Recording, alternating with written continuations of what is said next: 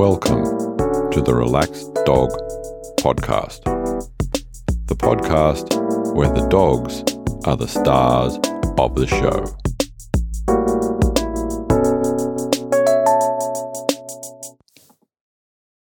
Welcome to episode 47 of the Relaxed Dog podcast, brought to you by therelaxeddog.com.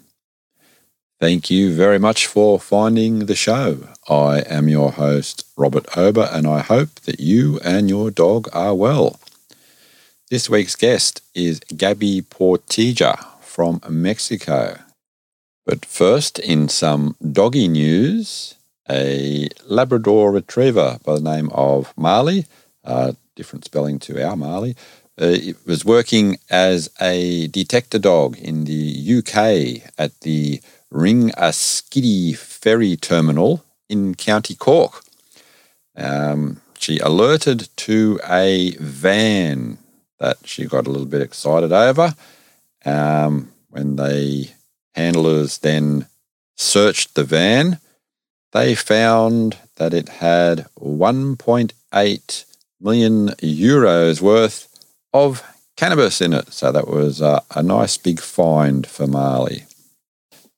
And in Ceará, in Brazil, there's a little bit of a twist on self-service for doggies, where a street dog was wandering up and down the street in front of one of the vet clinics there before deciding to go inside and sit down, and basically, when a vet came out just to investigate, the dog showed some signs that the vet interpreted as needing assistance, asked for the dog to follow him into the examination room, which the dog did, and they then examined the dog and found that he had a venereal tumour.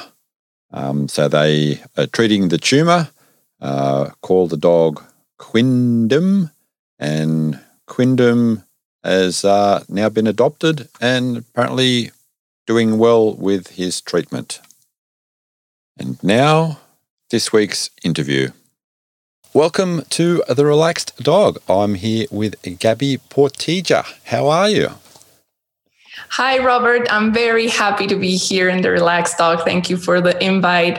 It's my pleasure to join you and your audience today. I'm looking forward to having a chat with you and hearing all about Leo. Yes, of course. Well, I must start saying that Leo and I, we live in Mexico. I'm Mexican. He's Mexican too. He's a Belgian Shepherd. And when I decided to adopt a dog, I didn't know what I was getting into, really. I was around, if I'm not mistaken, maybe 24 years old. And I didn't have the typical childhood where my parents loved dogs. They never allowed us to have dogs. My dad didn't like animals at all. So it was my first dog, like the first dog that I was going to get in my adulthood. Like, I want a dog. And so I wanted to adopt a puppy, and it was a female. And this girl, the rescuer, she, at the moment, she regretted. I was already all jazzed up about adopting that puppy, that it turned out to be a Belgian Shepherd. So I fell in love with that puppy, and she got stuck in my heart. And so I spent a year looking for another Belgian Shepherd in adoption, because it just crushed my heart not to be able to adopt her. So, okay. Was there, long story short, anything in particular about the Belgian Shepherd that sort of drew you in to that breed? Well, it was just this sparky puppy. She was newly rescued. I didn't know anything about her breed. I just liked her, and we connected, and she was all happy and jumpy and inquisitive and just curious. And I liked that about her. And yeah. And so I just started looking, and I said, I like that dog. So 1 year later, I found Leo, and I decided to adopt him. And that's when everything started. Yeah. So when you say you found Leo, Can you give us a little bit more information on how that happened? Yeah, well, I kept constantly looking at pages and, you know, for adoption pages and just scrolling and seeing. And I was looking for that spark that I felt with that first puppy. I knew nothing about dogs back then. And I couldn't find it. And suddenly I found an ad on one of the adoption pages, and it says, Belgian puppies for adoption. You know, accidentally the parents interbred. And so we have these puppies and we're looking for homes. And I was like, okay, I'm going to go look at them. Mm-hmm. So I arrived at the place, and they were, there's like 6 puppy litter, and some kids grabbed a box, and all the puppies will just came out of the box. And curiously enough, there was a little female puppy, very similar to the one that I wanted to adopt a year ago. So, but I didn't click with her. And suddenly this shy puppy just came to me and just reclined his head on my foot. And I grabbed him, and he just looked me in the eye, and I was like, this is him. I'm going to take this puppy. So it was a love at first sight moment. And that's what the adventure began, because everyone started telling me, you did what? And like, you adopted a Belgian Shepherd. You know nothing about dogs. Those dogs are aggressive. They need really, really heavy training. And if you don't do it, okay, then everything's going to go sideways really quickly. So you better get yourself into training lessons and stuff. And I wanted to be a good dog mom. So I wanted to do everything right. And I started researching and, you know, all this breed stuff that you read, and Belgian Shepherds, they're working dogs. And so I started looking for training. Sadly, back then, that's around 13 years ago, here in Mexico, you couldn't find a clicker trainer whatsoever. Like, there was just a couple of clicker trainings around the whole country. And of course, I didn't know anything about clicker training. I just knew, well, the trainer in the park, and everything was just choke chains and authoritarian methods. So, well, I committed a lot of mistakes with Leo that I wouldn't repeat now, of course, and which I regret a lot. But we started our journey through training, and around when Leo was like 7 months old, the problems really started to kick in. He started to develop thunder phobia, fireworks phobia. He had fear of tons of things in the street. He was afraid of lights, cars. He would pull a lot on the leash. He would be reactive to other dogs. He would get into fights in the park. He would always get some kind of injury. He had diarrheas, vomits. All the time we were on the vet. I gave him like special kibble, you know, like hypoallergenic stuff. He would get constantly ear infections. He was a mess. And me too, because I suffered with him. I was like, what's wrong? I'm supposedly doing everything that I need to do. And people keep telling me I need to train more with him because he has these behavior problems. And the more I train, the more problems I see. So there's something wrong here. And so I decided to start studying in other countries about dogs, and I just look away from what was in my country. And so I started discovering that here in Mexico, we were like 40 years in the past regarding dog training and dog education. And so I said I need to do something about this. So I started learning. I started retraining with Leo now with positive reinforcement and just working with him, all sorts of therapies. And, that led me to quit my former job. I was a graphic designer and I worked in web design and stuff. And I said, no, I want to do dogs. I want to create a space where people can learn the things that they need to know about their dogs, because this is not fair. I ruined Leo's life because I didn't know better. And I believed in the professionals that were telling me that I needed to yell more and jerk more the leash. And it was just, I didn't want to keep doing that. And so yeah, that's like the beginning with Leo. Leo has always, I mean, in that part of his youth, like for the first 3 years of his life, he was very, very scared of a lot of things. Mm-hmm. And of course, now I know why, right? Because now I dedicate my lives to dogs since that happened. And I know how punishment training destroys dogs' hearts and spirits and everything, and just creates more problems than solutions. Okay. And so do you think it was just that type of training, or do you think there were any sort of other like environmental factors that happened when he was around that sort of 6 months age? Well, I didn't know how to handle thunderstorms. So the first thunderstorm that we went through together, it was a very, very hard. We were on vacations and we were in a new environment. We were in a very loud environment. Like the thunderstorm was just crazy and I didn't know what to do. And he just got scared. And the next thunderstorm that we went through happened again and I didn't know what to do. And so it just kept getting worse, the fear. And he is a very sensitive dog. He is a highly sensitive dog ever since the beginning. So all the authoritarian methods and training classes just put him on alert more than he already was. Like he was, I'm always doing something wrong. I'm always doing something wrong. So he became really dependent on me for everything. Like he would lose his ball underneath a sofa and he wouldn't go and search for the ball. He would ask me like, my ball is there. Can you get it for me? You know, that kind of just, he lost like his initiative and his creativity.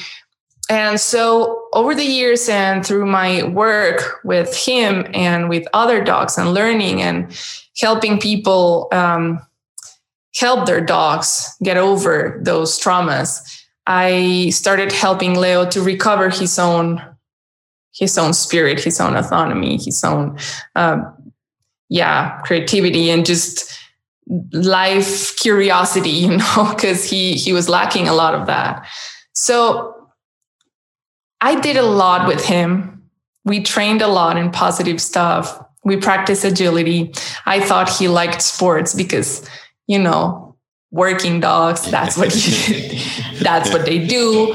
But there was something that I still, back then, like he was like around 6 years old. And I said, there's something missing. Like I'm missing something here in the equation. Like, okay, we've improved tons. I already created this. I created a foundation and an organization to help people and dogs. And I worked with a lot of cases and helped everyone. But in my close relationship with Leo, I would see him like he wasn't thriving.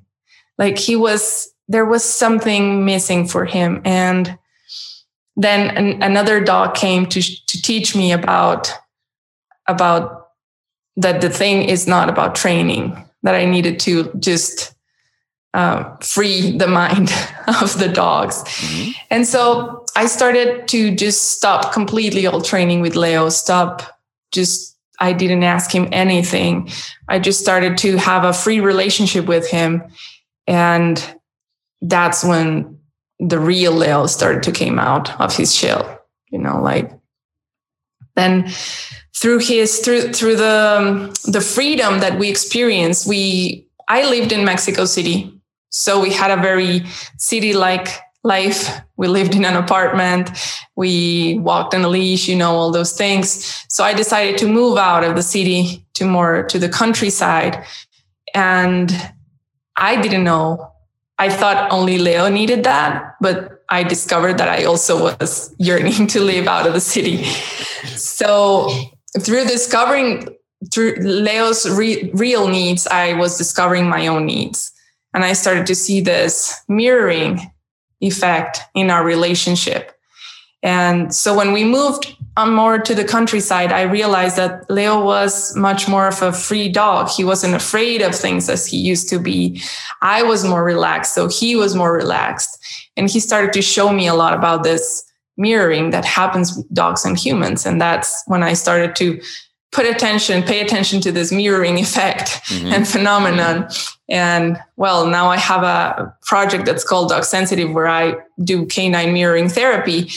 Thanks to all the things that I learned with Leo and the other dogs that live with me right now. But there was something that was really curious about all this, that Leo was he's always been sensitive, as I already said. And the fear he had for fireworks and thunderstorms was really, really deep. Like, I started using bag flower remedies and massage therapy and sound therapy and all the therapies, holistic therapies that you can possibly use, and preparing a soundproof room and a special kennel, which was his bunker, and all of this. And I felt like there was little advance, very little. We move forward on the fear. Yes, he would control it better. He wouldn't wanted to bolt out of a window anymore, but there was a deep fear still present there. And when I started really looking into the mirroring part of the relationship, and I wondered if he could be mirroring my own fears. Mm-hmm. And back then I was like, no, but I'm not afraid of anything. I'm fine. I'm strong. I'm not afraid of life.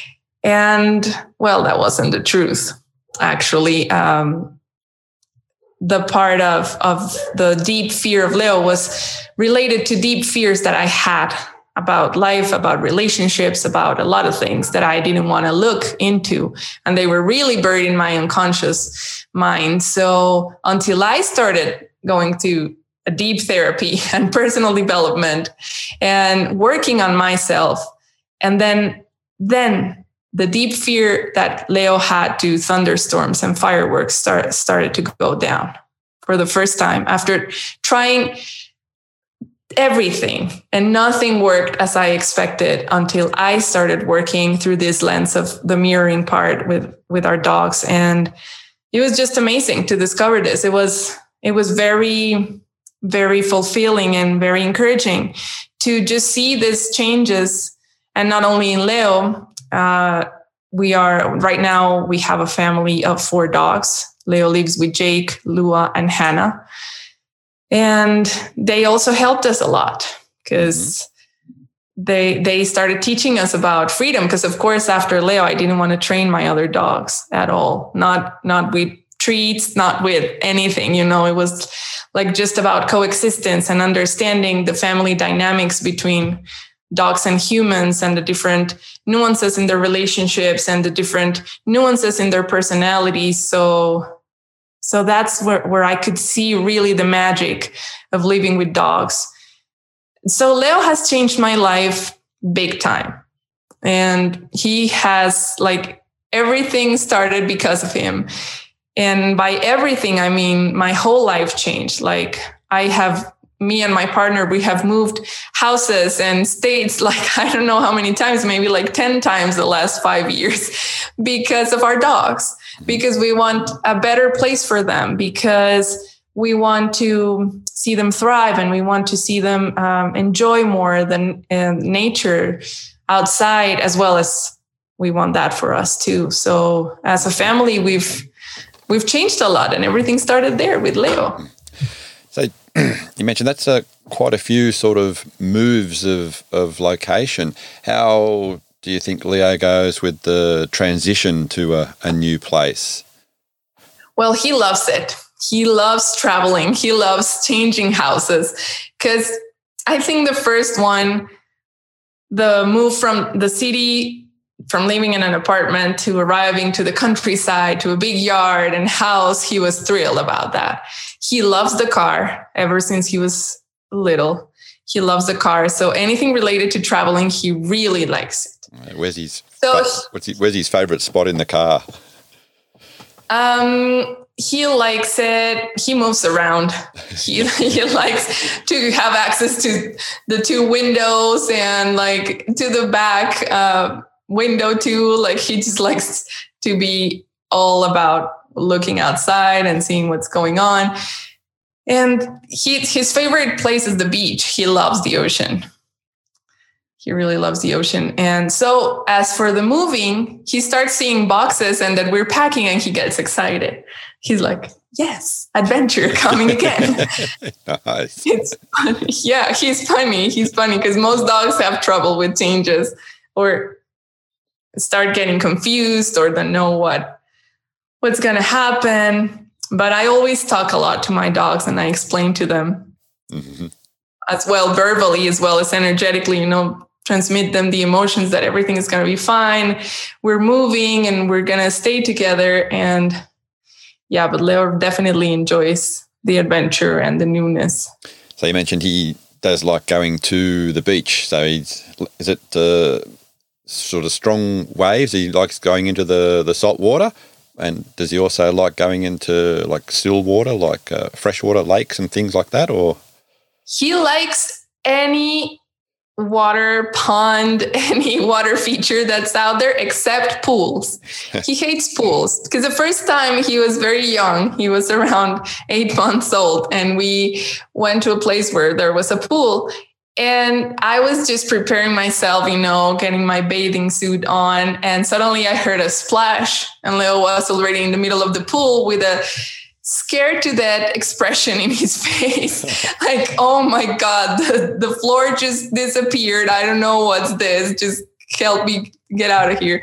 And unfortunately, that pool had just very little stair steps. In far on the other end where Leo was. So he was freaking out. I just jumped into the pool and helped him out. But ever since then, he hates pools. He won't touch a pool. He sees that and he's like, oh no, those things are dangerous. But other than that, he loves water, mm-hmm. muddy ponds, muddy puddles, the seawater. He just bites the waves and he just runs, and he has this amazing happy phase when we're at the beach that I really like. Yeah, he really loves that. Does that include liking bath time as well? No, bath time now. Unfortunately, the category of taking a bath is not something that he enjoys. He hates it. He, of course, because now he's 13 years old, he's learned that he needs to take a bath every once in a while and he just puts up with it, but he doesn't enjoy it. He's like, oh no, I really need to do this. Yeah. All right. With other grooming sort of bits and pieces like nails or anything like that? He had never liked grooming a lot. He doesn't like it. I mean, he tolerates it and he's just like, can you be fast? Okay, yeah, cut. I'm going to allow you to cut like 4 nails today. Can we do the other 4 tomorrow and the rest another day? Yeah. So when you were back when he was younger and living in the city, do you have like any parks and things like that nearby, or was it an effort to get to an area where he could have a little bit more of a run? We had few parks, decent sized parks where I could go there and meet other people with their dogs, and I would take the leash off Leo and he would play with our dogs. But he was never a fan of playing with other dogs. He's more of a people dog. Like, he loves people, and other dogs is like, yeah, whatever. Mm-hmm. And he was obsessed with the ball, as many Belgian Shepherds happen to be. And so back then, as I already said, I didn't know how much damage an obsession to the ball can do. So I would just say, incredible. I throw the ball. He loves it. We can do this 100 times. It's okay. Fantastic. So, and everyone was so excited because, oh, your dog is so responsive and he always comes when you call and it's amazing. And yeah, of course, he had the psycho face on, all obsessed and like in super drive mode for the ball. And he had this huge obsession with ball. So that's something that I changed with time too, because it just altered his nerves. I realized when I removed the ball game, his anxiety levels went down in all the areas of his life. and it impacted in a positive way the fears of the thunder and everything. Mm-hmm. So that's the first time I saw directly the correlation between obsessively throwing the ball and the impact that it has in the general anxiety levels of a dog. So yeah, I made all the mistakes you can do with a dog with Leo. I made them all. That's all. A lot of us do. That's how we learn. Yeah.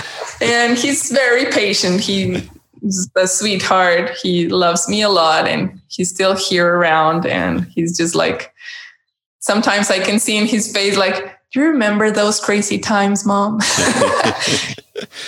So with the ball obsession, was there ever any issues with other people's balls? No, he was very respectful actually from other dogs' balls too, because my sister used to have a dog. He was a golden retriever who had a ball obsession too, but he would steal all the balls from other people's dogs in the park. And we would get into trouble because it was always like we had to have balls every time, just replacement balls for people, because he would steal the balls and stuff. Leo was very respectful, like, that's not my ball. Actually, if a dog had something in his mouth, he would be like, no, that's not for me to touch. He was very respectful about that. Oh, nice. Another very interesting personality trait about Leo is he's always been a very clean dog. He hates pee and poo, whatever.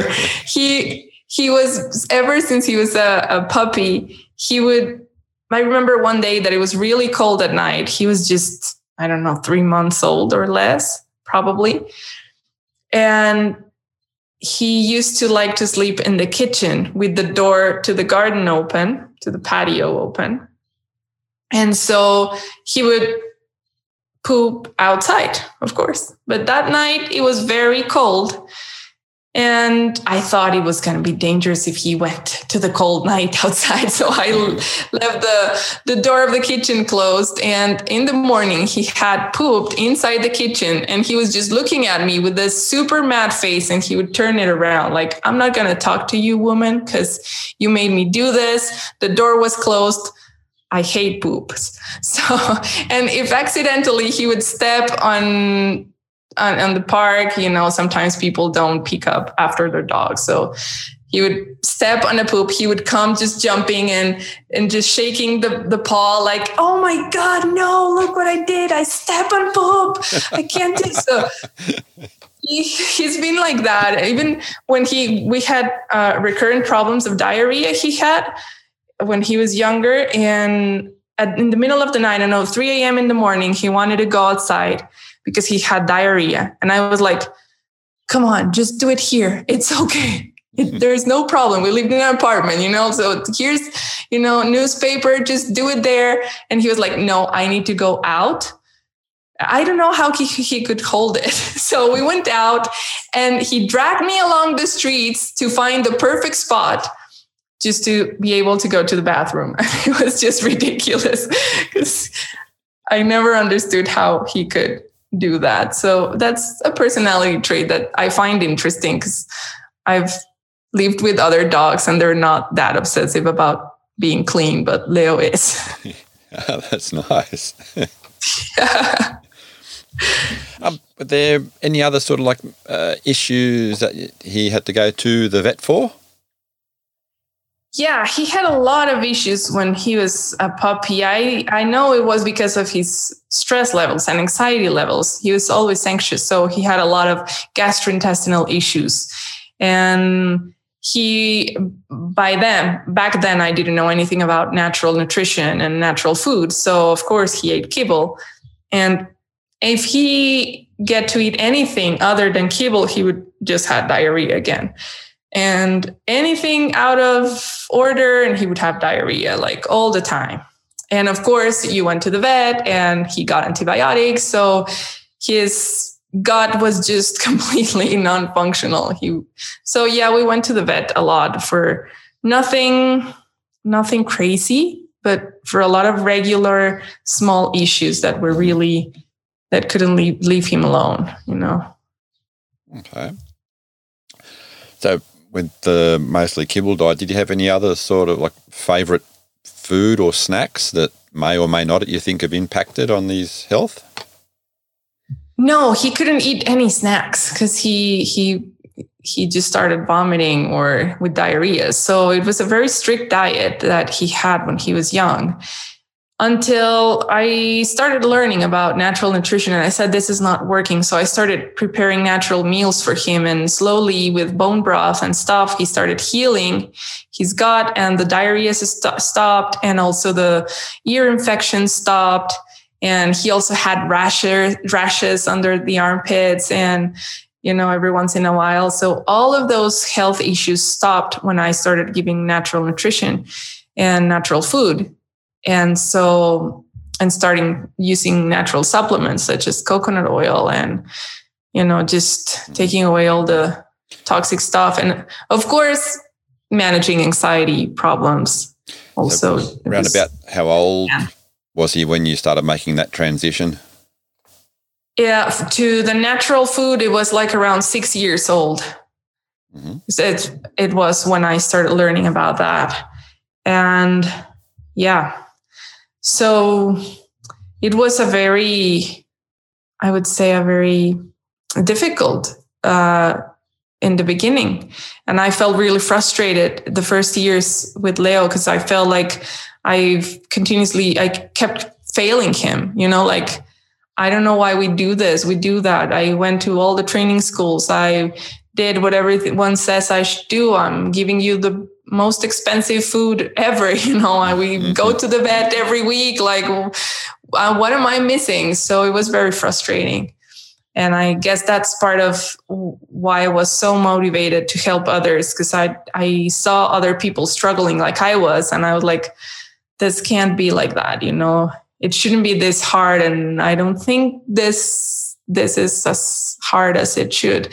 And of course, I know that Belgian Shepherds are not the regular dog. And of course, I didn't know I was getting a very sensitive dog. They're very, very sensitive. And through my work, what I've discovered with this breed in particular, which I love, I have a soft spot for them. And I think it's a breed that is very misunderstood. And I, as well as many working dogs, so to speak, because we label them. I think that labels don't help. And we label dogs and we generalize that because they're supposed to be a working dog, they should work. And I mean, they're individuals and they have their own preferences, their own life and their own choices. But we just assume a lot about them and we decide a lot about them, if not everything in their life. And we miss the magic of getting to know really that dog in particular. Absolutely. Because we just labeled him. He's going to be aggressive. He's a male. It's going to be hard for you as a woman to handle him. It's a very difficult breed. It's a working breed. So I had all this pre-notions that people just handed me. And I willingly took those labels. And I said, this is the dog that's living with me, without realizing that I was doing exactly the opposite that I wanted, which was getting to know Leo for who he was and having the opportunity to develop a unique relationship and to get to know for real his personality. And so I think a lot of people, we make that mistake because we think dogs are hard to handle and are this weird, different creature than us. And at the same time, we have this arrogance that we think we know everything about dogs.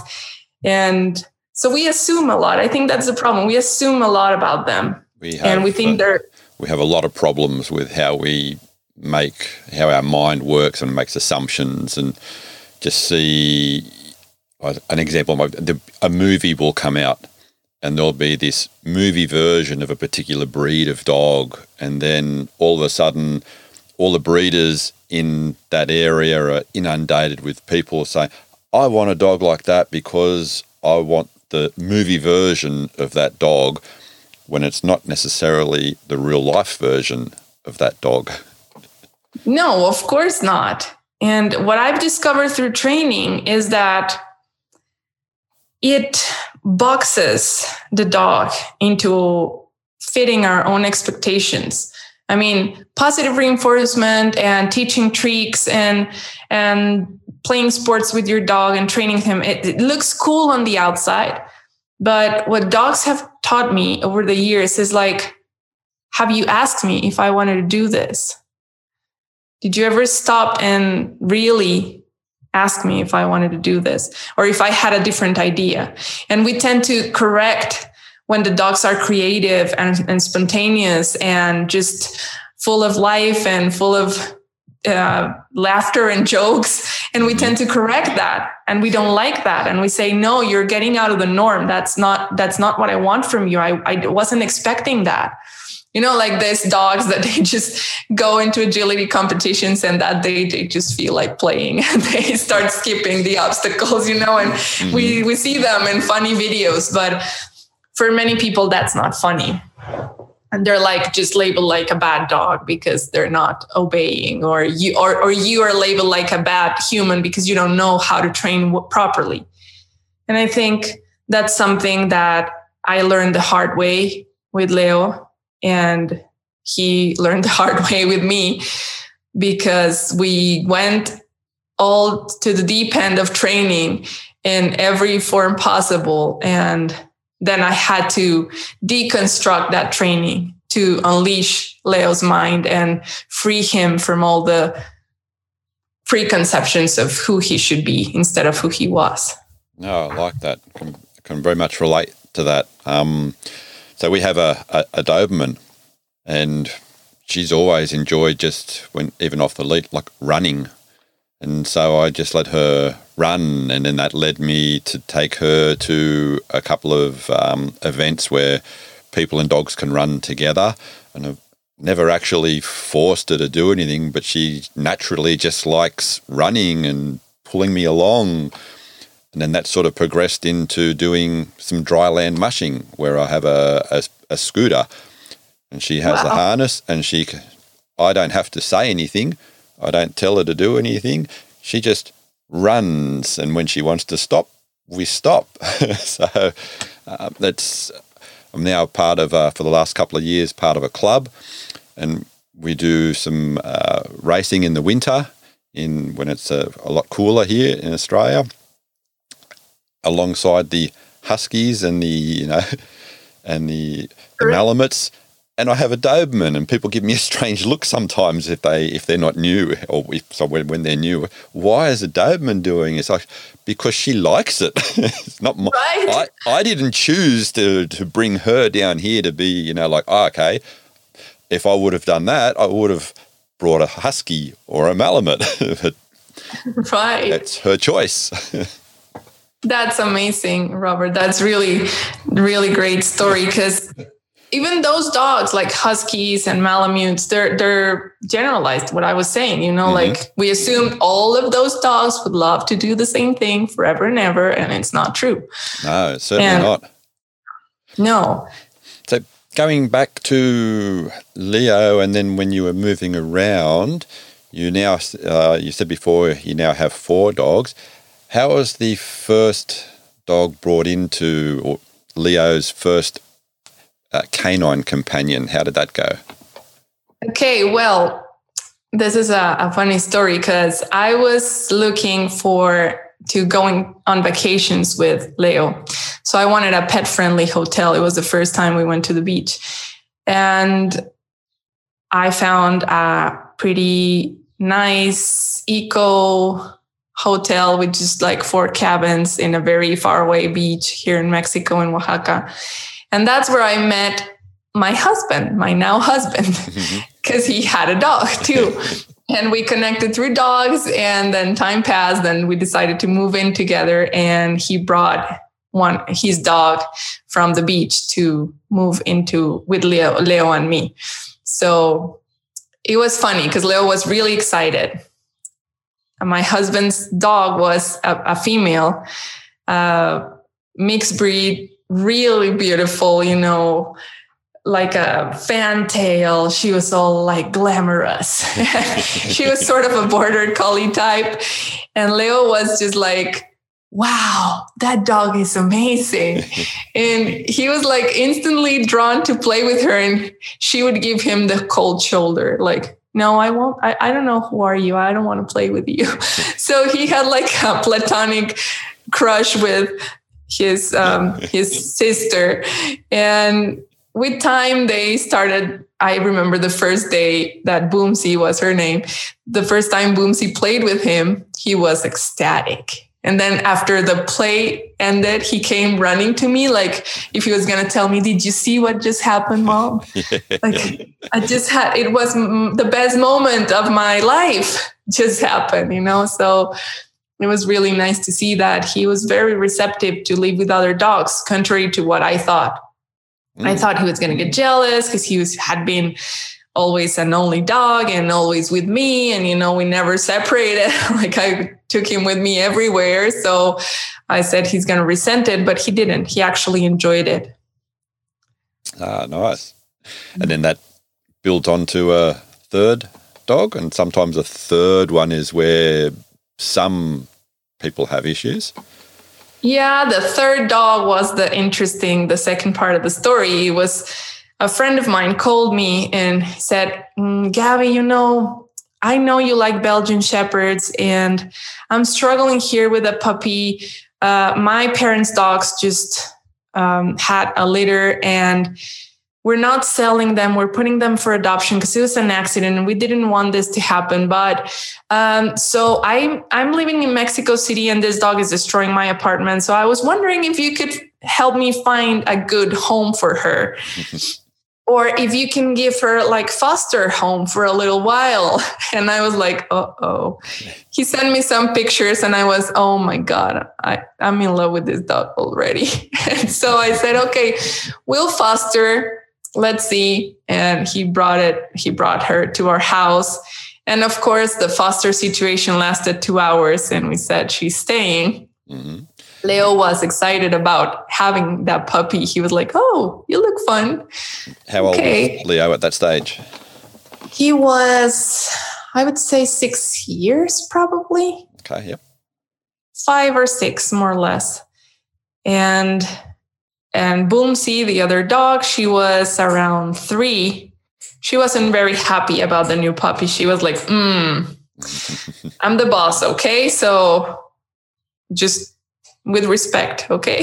So this little puppy, she was the cutest thing. And she came to teach me that I didn't know anything about dogs. I was like, of course, now I know I won't commit the same mistakes that I did with Leo because now I know better. And I have all these tools and I dedicate my life to dogs and I train dogs. So everything is going to be amazing with this new puppy. I had huge expectations, you know, like I was like, okay, she's a Belgian Shepherd, but now I know everything about that. So everything's going to go right. So we had all the tools, toys, everything that you need to do to prepare the house for a puppy. I wanted to do everything. We started applying all that I knew, all that I usually work with puppies, and nothing worked with her. She was like, I'm going to destroy everything that you know about dogs, okay? So it was a fun adventure. And that's when we said we need a bigger house because it was not that big. And she started growing a lot fast and she was wild. She was on the contrary from Leo. She would just, I don't know, she would pee on her newspaper inside the house and then just lay down on top of that, playing with her ball. Why not? So she was a mess. She was nothing clean as Leo. Everything that was dirty, she would do it. She would get into trouble every time that she could. She was demanding as a dog can be. Yeah, super challenging. Was Leo's behavior, you think, any different when she did have... the scent of when she was lying in her wee, knowing how clean Leo was? Leo was disgusted by her. He was like, oh my God, she peed on the living room. That's how could you do that? He was just disgusted by pee and poo everywhere. And he was like, this is not okay, Mom, we need to do something. You know?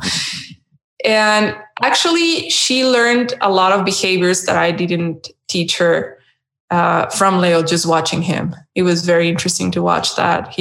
Leo was really, well, because he was really trained. He did a lot of, he always sat down when there was food around, and he knew that he was going to get something, but he didn't have to beg for it or anything. And so she started copying Leo for everything. And he was like her older brother, Mm-hmm. So everywhere Leo was, she was there with him. Like, I'm going to copy you. You're like my dad. You look like my dad. So it was very cute to watch. She was a very challenging puppy, and Leo was very patient with her.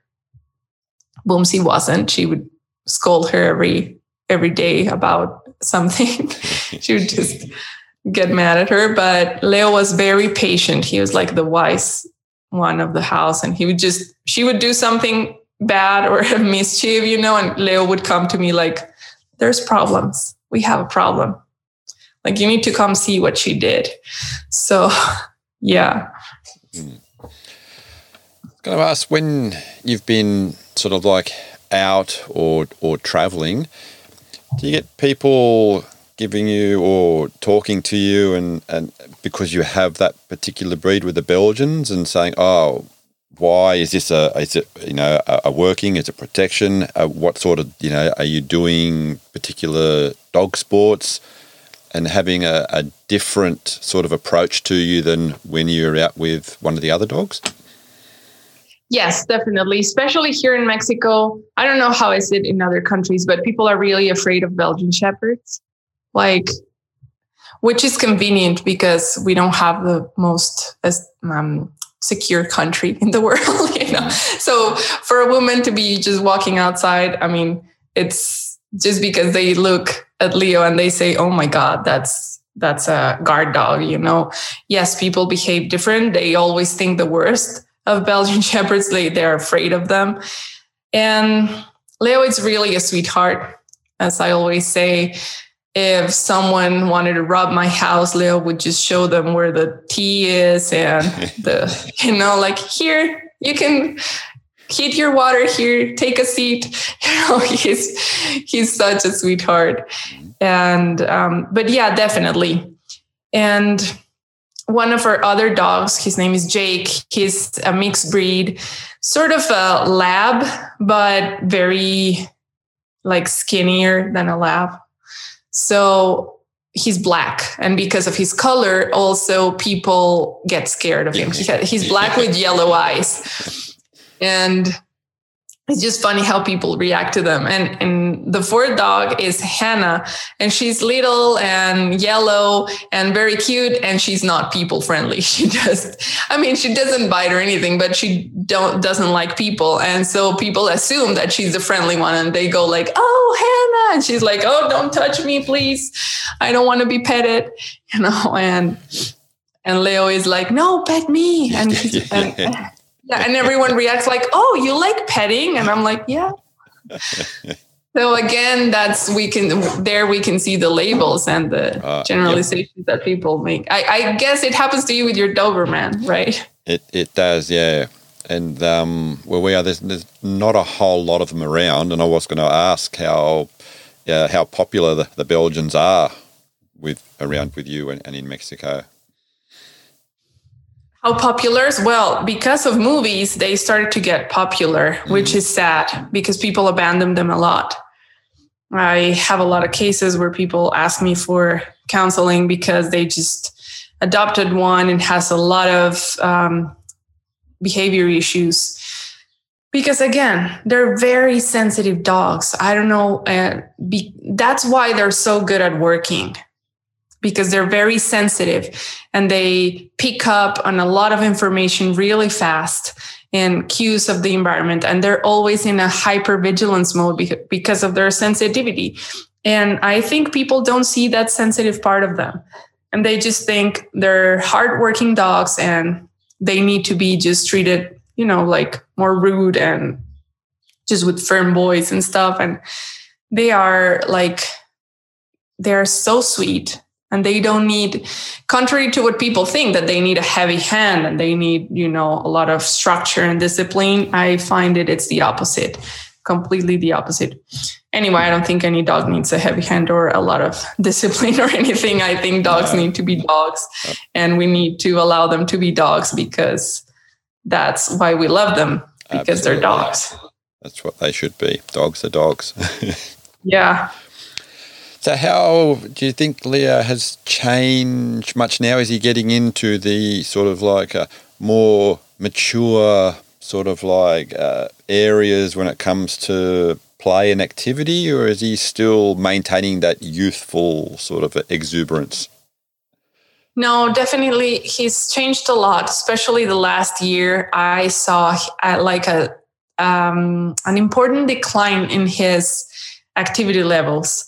And of course, we checked him, blood tests and all that stuff. He's fine, but I saw a decline on his overall engagement with life. Now he has he has always been, in particular, he has, I always say, kind of like an Asperger's mind. I think he's always been like very routine focused. He has an obsessive mind. He's like, I do this. I always walk on the right side 3 times, you know, like he tends to do things in sequence. And when he wants to call my attention because he heard a noise or something, he would just bark and bark until I say, thank you for letting me know that's going on. And then he stops. So he's very insistent and like focused. So now in this new stage of his life, he is very focused on his routines, like the schedule. He will just go down, like we have a 2-story house and the garden. So he sleeps on the second floor and then he goes down at a specific time of the day. He walks a specific amount of times along the garden. He goes sniff the same bushes in the same order every day. Then he lays in the sun at the same time.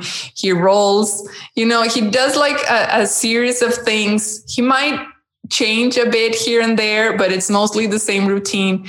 And around 6:30, he asks to come up again to just like switch. Okay, it's going to be nighttime. It's going to be bedtime. Now I want my upstairs routine. So it's really funny to watch, but I let him choose a lot of stuff since a very long time ago. So when we go out for hiking, for example, I would always ask each one of our dogs if they want to come or not. And Leo has been choosing more and more not to go. And he answers this by, I say, do you want to go? And if he wants to go, he comes and walks towards me. And if he doesn't, he just retreats and just sits like near his bed or far away from where I am. So that's the signal of, no, I want to stay. Mm-hmm. So before he would always want to go because he loves the car, even if it was just a short trip to the store or something. But now he's choosing more and more to stay at home. And yeah, he's just a significant decline in activity. That's what I would say is the main. Throughout his life, we didn't. I haven't asked you. Has he been a change in sleeping arrangements? In what sense? And like a lot of people will just do like crate their dogs overnight, and on the other side of the scale, a lot of people let their dogs sleep in bed with them. Yeah. Well, Leo, it's horrible to sleep with him because if he sleeps in my bed, he would just take over the whole bed, sleep across the bed, push everyone. He moves a lot. Ever since he was young, he would just get up, scratch the bed, turn, scratch again. Just he makes a lot of noises with his mouth. So a long time ago, I said, you know what? It's not sustainable. I'm not sleeping properly. So you need to sleep outside my bedroom. And he was fine. He was like, okay, whatever. He didn't resent it or anything. So he has always slept since then in his bedroom, except when it's storm or fireworks. Now he sleeps in his place. He has no problem. But before when he was still like, oh, it's going to rain. Can I sleep with you? You know, like a little kid. And we were like, okay, yeah, come sleep with us. It's okay. But so he sleeps in his bed, and it has to be his bed, that particular bed, because we have similar beds. Like we have equal beds. Like we bought the same model of bed, and we have beds for everyone. But Leo's bed is Leo's bed. And if there's other of the dogs is in his bed, he would come to me and just stare at me and start barking like, Mom, there's someone in my bed. I need help. No. And it's funny how Jake likes to bother him. I think he just laughs at him. Jake has a very particular sense of humor. So just because he wants... I seriously believe he just wants to bother Leo for a while. So he goes towards Leo's bed and he starts doing this play invitations to Leo. Leo gets excited like, oh, my brother wants me to play with him. He's always very naive. So he gets up, he starts playing, and Jake immediately stops the game and wins the bed. So Leo, Leo is the biggest dog in the house. He could easily growl and Jake would move, but he doesn't. So he comes to me and he asks for help. And I know his bed face, like, okay, someone is in your bed. I know it. So I need to go. And Jake would look at me like, he's such a whiner. And I was like, Jake, just leave his bed, please. Get up. He would be like all grumpy, like, okay. So yeah, Leo has to be in his bed at the same time, you know, so his bed he has this thing where he always tear his beds apart when he was young. Mm-hmm. Like he was obsessed with beds, and they were there. I don't know how many beds I bought him throughout his life. And I always saw this Costco bed. I don't know if you know them, the big Costco beds that are like a mini sofa, and it's super puffy and big. And I always saw those. And I said, Leo, once you're a mature dog and you don't rate beds, I swear to God, I'm going to buy you that bed, but not yet. And so it was kind of bitter when that day came, because he stopped tearing beds apart. Like it was like 2.5 years ago. Barely. He just stopped doing it. And so we finally got him the Costco bed, and we had to get Costco beds for everyone. And so now he loves that bed, and it's Leo's bed. But yeah, he stopped chewing on her. That was the first sign that, okay, this is a new stage in his life. You know, he stopped tearing beds apart. Nice. He wouldn't destroy any other thing in the house, just his beds. So I was okay with that. I was like, what am I going to say? It's his bed. No, and then every time he would chew on one and destroy it, he would be so disappointed afterwards. Like, now where I'm going to sleep? I don't have a bed anymore. I was like, that's what I keep telling you. You destroy your bed, you don't have a bed anymore. But in the moment, he got caught up in emotions and just that amazing burst of energy against his bed. So you mentioned taking him hiking. Is there any adventures that come to mind? He's not very adventurous, like wanders on his own. He will just always stay close. He likes just to be smelling. That's all he does when we go hiking.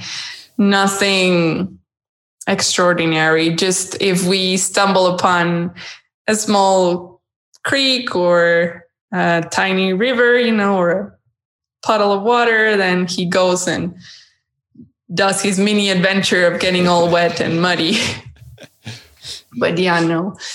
Our other dogs like Jake and Hannah, they love to where we live, we go hiking to a place where there's a lot of free roaming cows and horses and, you know, just there grassing. And so Jake and Hannah just like to go there and chase cows and then I hear the bark and they come back like, we found them, we found the cows, and they go and do their thing. But Leo won't go ever with them. Okay. He's like, no, I'll be with my family here. Question I ask everyone is to complete the sentence. I can't believe my dog ate.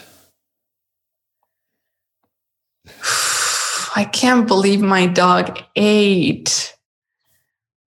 I'm going to say I don't have that one with Leo. That's one of the things he hasn't done. I mean, I can't believe my dog ate with other dogs, but not with Leo. No, nope. He's been very cautious about that. I can't believe my dog hasn't ate anything weird. Yeah, no, that's all right. It's an answer I get from quite a few people, and that's an answer I like to get. Some of the answers have been very interesting. So. I know. I used to like that TV show of the dog ate what? I was always surprised about what the dogs ate. Okay. Not familiar with the show. So that was a show in Mexico on there. No, I think it was an Animal Planet, but it was old. I haven't seen it like forever, but maybe it's on YouTube somewhere. But it was like the dog ate what? And they would broadcast the weirdest cases, like a dog once ate a whole clock. No one. Yeah, weird stuff. You've mentioned a few times that now your whole life revolves around dogs and helping people, and you have a business and different things there. Do you want to just say a little bit about that? For sure, yes. Our project is called Dog Sensitive, and the name is very important because that's what dogs have taught me to do, to be dog sensitive, like really get attuned to their real needs and to listen to them and to just step back from all the preconceived notions about dogs and what we think we know about them, and to really listen to the dogs you live with. So one of the main pillars in Dog Sensitive is mirroring, to understand the mirroring phenomenon between us and our dogs and how they reflect a lot of our family dynamics in their behavior. Like, for example, I get a lot of cases where they asked me, Gaby, my dogs we've lived together for 5 years and they never fought before. And they just got into a huge fight and they were injuries and I don't know why. And then we start analyzing the case and we start talking, and a very recent conflict just started in the family. Like the mom wouldn't speak to the daughter, or two brothers were in a fight, like that kind of family conflict, and the dogs were mirroring those dynamics back to the people. So that's one of the main things I work in my private consultation and through the classes in Dog Sensitive. And mainly the project is not to work with dogs, but to work with people and to sensitize them to listening to their dogs and to move away from training, because as I've already expressed, and in my own experience, training just gets us further from connecting with our dogs the way we want. But the thing is, since it's the only thing we hear, like when you have a dog, you assume you need to train the dog, right? Like it's the first thing that comes to mind, I need to train the dog.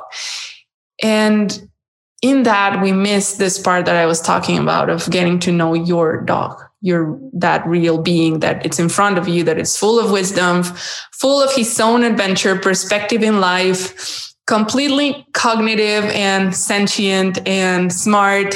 And we tend to minimize their existence and just say, oh, but they're lesser than us because they have smaller brains. And one of the things that I talk about a lot is about the mammalian brain and how all mammals share the same emotional brain. So we tend to minimize dogs' emotions, and when in reality they live this complex life of emotional life that we have very little idea about. Of course, they have a different perspective in life. They're not humans, they're dogs, but that doesn't mean that different is less than or less smart. And that's more of that's what we talk and share about in Dog Sensitive, how to sensitize ourselves to being more attuned to our dogs. Oh, sounds fantastic. And where do people go to find more information about you and Dog Sensitive? Well, it's dogsensitive.com. The thing is for Spanish-speaking communities, I'm planning on getting out the English version of it.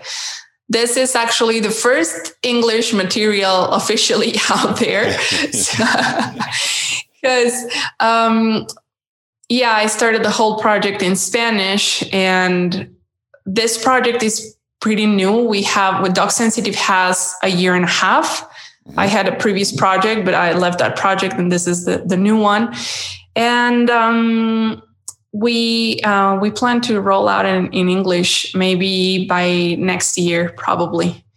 I will be looking forward to that very much. Oh, thank you, Robert. It's been a pleasure having a chat with you and hearing about Leo and hearing about how he's impacted with your life. And I really look forward to seeing what you are going to do with Dog Sensitive. It's an area, I think, that we haven't really touched on in generalization, I suppose, but a lot of people are now starting to just become aware of wanting to know what's going on inside a dog's mind. Yeah, really. It was a pleasure to be here, Robert. Thank you for having me in your amazing podcast. I really liked your project and what you help dogs through. And I think all that you do is amazing. And I think, what you say is true, that more and more people are wanting to know what's inside the mind of a dog. And I want to add to that it's very important to think about in individual terms, like what's in the mind of this dog in particular. Yes, absolutely. They're all individuals. I think, everyone that has a multi-dog household can tell you that. I mean, I don't know how many dogs live with you, but each dog is very different from the other one. I mean, it's a world apart, every dog that we meet. So, give them the opportunity to be themselves. Well said. Thank you very much again. I look forward to catching up with you soon. Thank you, Robert. Have a nice day, afternoon, whatever it is over there. Thank you. Thank you very much for listening. I hope that you enjoyed the show. If by chance you didn't, I'd like you to try at least 2 other episodes just to see if your gut feel is right and if the show is for you. And if you did like it, as per usual, why not tell a friend? And if you feel so inclined, leave a review on whichever application you are listening to this from.